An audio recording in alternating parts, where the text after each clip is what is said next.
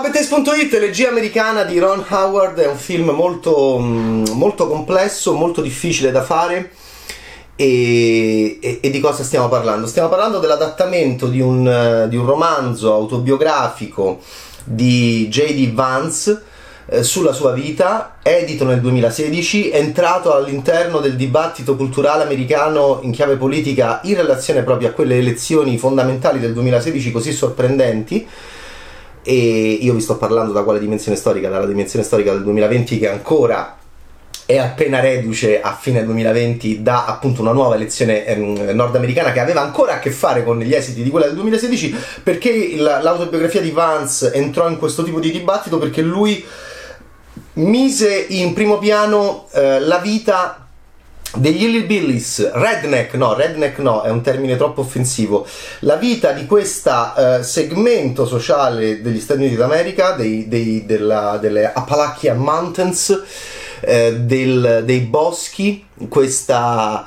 questa, queste comunità um, uh, piuttosto povere eh, a larga maggioranza bianca e che lui raccontava molto bene nel libro in, in, in contrapposizione a un welfare state che, di cui qualcuno si approfittava e che impoveriva drammaticamente questo ceto eh, nordamericano che poi avrebbe votato Trump. Perché questo è diciamo un aspetto dell'autobiografia di Vance che fu molto considerata e, e, che, rese, e che, l'ha resa un, best, un bestseller che cosa fa Ron Howard? Non affronta troppo questo argomento perché? Perché questo film che è intricato e che è eh, pieno di flashback racconta che cosa?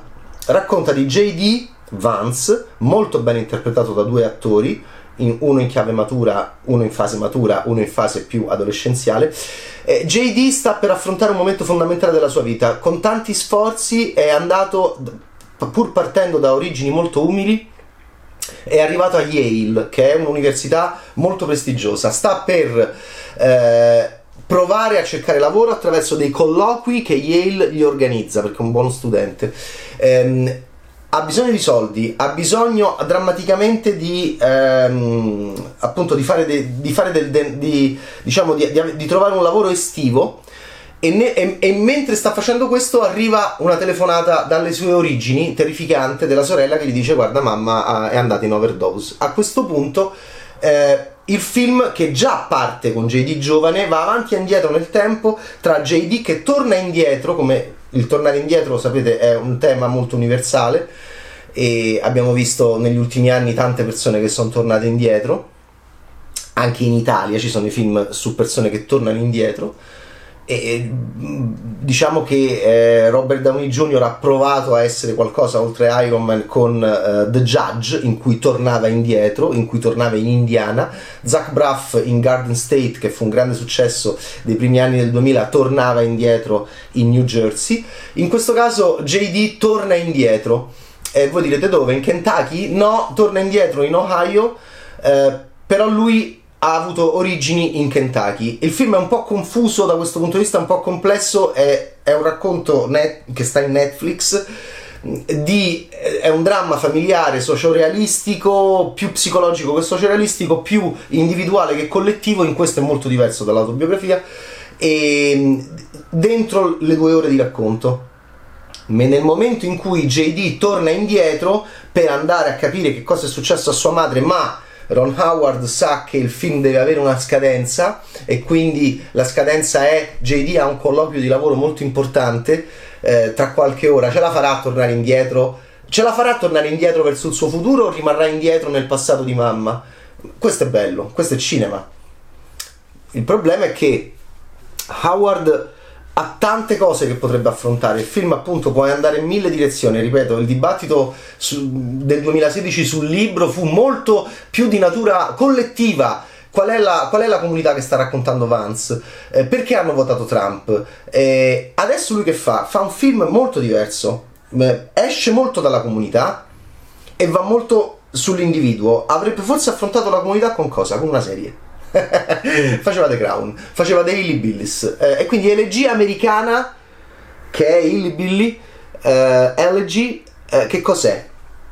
È soprattutto Glenn Close e Amy Adams, e cioè è, è l'enfasi cinematografica divistica in chiave white trash pauperistica, che ha un senso preciso cinematografico, lo sapete benissimo, ultimamente ricordiamo sempre il lavoro che fece Charlize Theron per andare a vincere l'Oscar con Monster e che ha provato a fare la grande Margot Robbie con Tonia e non c'è riuscita. In questo caso eh, prendi Glenn Close e Amy Adams e le vuoi portare all'Oscar. Questa è l'operazione. Ron Howard da questo punto di vista fa un film funzionale molto più su Glenn Close che Amy Adams. Glenn Close è la nonna e Amy Adams è la mamma. Amy Adams è questa mamma problematica che sta aspettando JD e che eh, ha problemi di droga, passa da un uomo all'altro, di lei non si capisce quasi niente nel film, se non che Amy Adams recita senza trucco, se non che Amy Adams recita con un costume che non enfatizzi il suo bel corpo e se non che si fa questo tipo di se non che Ron Howard e Amy Adams e tutto il reparto insieme fanno un lavoro per portarla all'Oscar. E in chiave white trash ma più, uh, ma più anche sexy eh, ovviamente The Fighter con Amy Adams di David Russell, quella era una eh, coattona di Boston. Qui praticamente JD torna, trova sta mamma sciamannata e trova la nonna che è Glenn Close su cui si fa un lavoro in chiave Oscar secondo me molto più funzionale. E quindi il film che cos'è? Tra, tra le tante cose che può essere è un buon film su JD che è conteso, conteso insomma, che rimbalza più che conteso tra queste due donne, anche nei flashback in cui non è l'attore che è JD all'inizio, eh, c'è il JD maturo che sta per avere quel colloquio, e, e quindi noi vediamo questi, queste scene di grande cambiamento d'umore eh, con la mamma. Eh, il, eh, la mamma che si arrabbia all'improvviso, la mamma che è instabile, e poi questa nonna che è Glenn Close con un look che ricorda molto Dan Peterson, un, un, uomo che io amo molto, grande allenatore di basket e commentatore di basket nordamericano storico perché venne in Italia e appunto ormai è uno di noi. E somiglia molto a Dan Peterson come tipo di look, molto interessante, l'occhialone largo, anche un po' Tyrell di Blade Runner, il capo della corporation, non è una capa di corporation, c'ha il capello riccio, c'ha un po' alla Toninelli, c'ha l'occhialone Dan Peterson, Tyrell Toninelli, Glenn Close, stupenda, anche lei senza, con tutte ste camicione, ed è questa nonna tabagista, eh, grande fumatrice, che ha le cose migliori del film.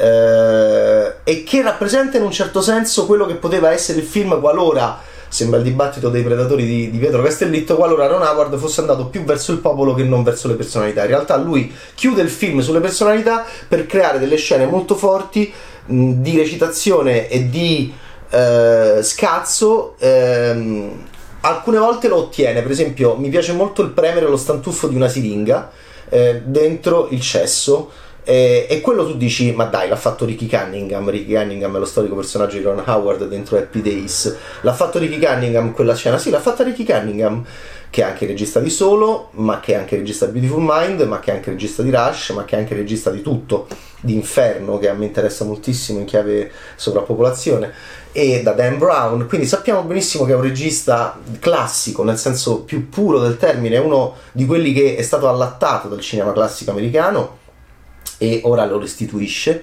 in una chiave di Oscar per le due, per le due signore. Guardate, molto bra- sono molto bravi gli attori che fanno JD, voglio citarli. Gabriel Basso è molto interessante, ma è molto interessante anche Owen Astalos, che è il giovane JD con questo corpo molto poco glamour che, mi, che ricorda il, il, un uomo di cui ci siamo tutti innamorati, un attore importantissimo oggi che è Paul Walter Hauser, va bene? E, ehm, e, che stava appunto in Tonia eh, e che rubava un po' la scena Margot Robbie in Tonia. Ok, quindi è, un, è questo corpo anche un po' sovrappeso molto interessante.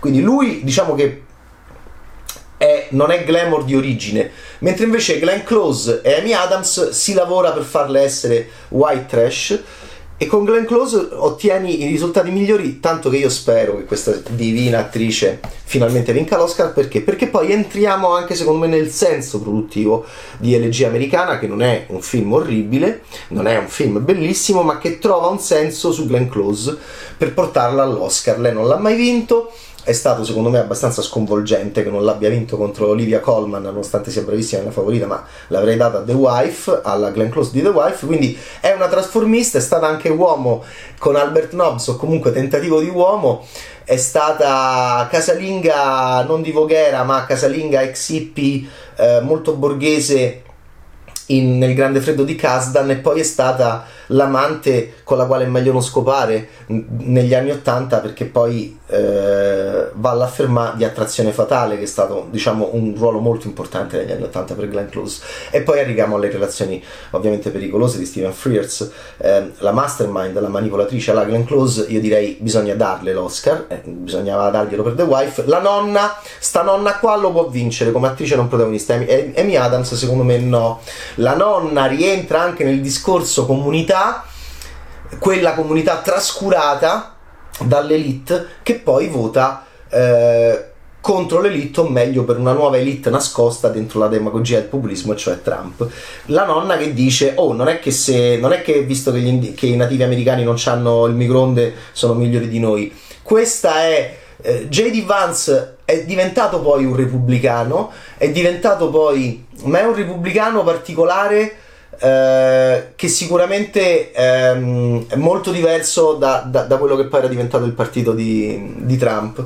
E quindi eh, questa nonna ci piace, è quella che esce meglio, anche perché nella famiglia dei JD non è affatto chiaro l'origine del, della nonna, l'origine della mamma. A volte si dice: Guarda, tua mamma, tu non sai quello che gli è successo. E, e, e, poi Howard prova anche. C'è una scena, per esempio, molto forzata, non buona, in cui Howard mette un flashback dal punto di vista di un personaggio, comu- o forse addirittura oggettivo ed è come se il personaggio che è in scena veda quel flashback che vediamo noi spettatori e lo capisca, che è anche abbastanza un errore grammaticale dal punto di vista cinematografico. Io sono un po' bacchettone su questo.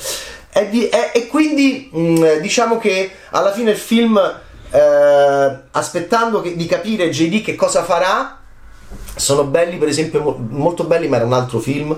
I momenti di soldi, di Yale, di colloqui di JD, tutto l'inizio del film, molto bello secondo me. Ma era un altro film. Poi a un certo punto lui deve tornare nella famiglia e raccontare questa famiglia non raccontandola. Non si raccontano, per esempio, molto bene i ruoli maschili e, e, e, ci si focalizza su questi due personaggi femminili. Uno, Amy Adams, non, non, particolarmente scritto bene, non particolarmente convincente. Uno, la nonna Glenn Close, che c'ha anche una battuta fantastica sul Terminator, estremamente convincente, anche secondo me in chiave Oscar, sperando che possa finalmente ottenerlo. Comunque dovrebbero andare in nomination tutte e due. Elegia americana, poi approfondiamo in altre sedi. Comunque è un film da non sottovalutare, come tutti i film di Ron Howard. Ciao, Bad Taste!